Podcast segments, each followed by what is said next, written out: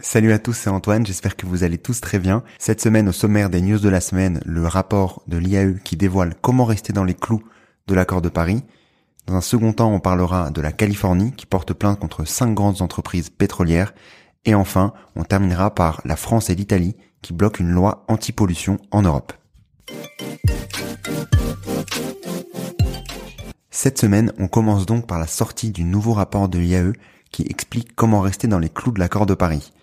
Pour rappel, l'IAE, pour Agence internationale de l'énergie, est une organisation internationale fondée à l'OCDE en 1974. Elle fait vraiment office d'expert sur les enjeux énergétiques d'aujourd'hui et de demain. Que dit donc le rapport? La demande en combustion fossile doit diminuer d'un quart d'ici la fin de cette décennie, donc d'ici 2030, si les gouvernements veulent limiter l'augmentation du réchauffement climatique à 1,5 degré. Le charbon, le pétrole et le gaz naturel devront tous être remplacés rapidement par des énergies propres pour que le monde reste sur la bonne voie et atteindre les objectifs de l'accord de Paris. Plus précisément, le rapport pointe également plusieurs changements nécessaires pour atteindre les objectifs d'ici 2050. Tout d'abord, multiplier par 3 la production d'énergie renouvelable. Il faudrait également multiplier par 2 l'efficacité énergétique des maisons, des véhicules et autres appareils électroménagers. Et enfin, il faudrait baisser de 75% les émissions de méthane issues des rejets de l'industrie fossile. Le rapport est clair, nous avons toutes les cartes en main pour y arriver. L'action politique, citoyenne et les entreprises, bien sûr, devront suivre pour que ces objectifs se réalisent. On attend donc la COP28 avec impatience. On enchaîne les news de la semaine par un État qui agit au quotidien, à savoir la Californie. L'État de Californie a porté plainte contre cinq grandes compagnies pétrolières, dont ExxonMobil et Shell, les accusant de minimiser les risques liés aux combustibles fossiles depuis des dizaines d'années.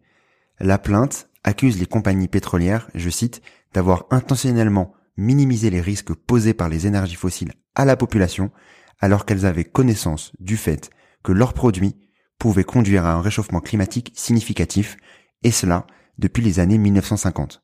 Pour rappel, la Californie est un hotspot du réchauffement climatique, c'est-à-dire que c'est une région du globe qui se réchauffe beaucoup plus vite que le reste de la planète. Pour preuve, la température moyenne annuelle a augmenté de 2,5 degrés depuis 1895, alors que la moyenne mondiale est de 1,2 degrés environ. Quelles conséquences du coup pour la Californie? D'ici la fin du siècle, la surface californienne touchée par des incendies pourrait bondir de 77%.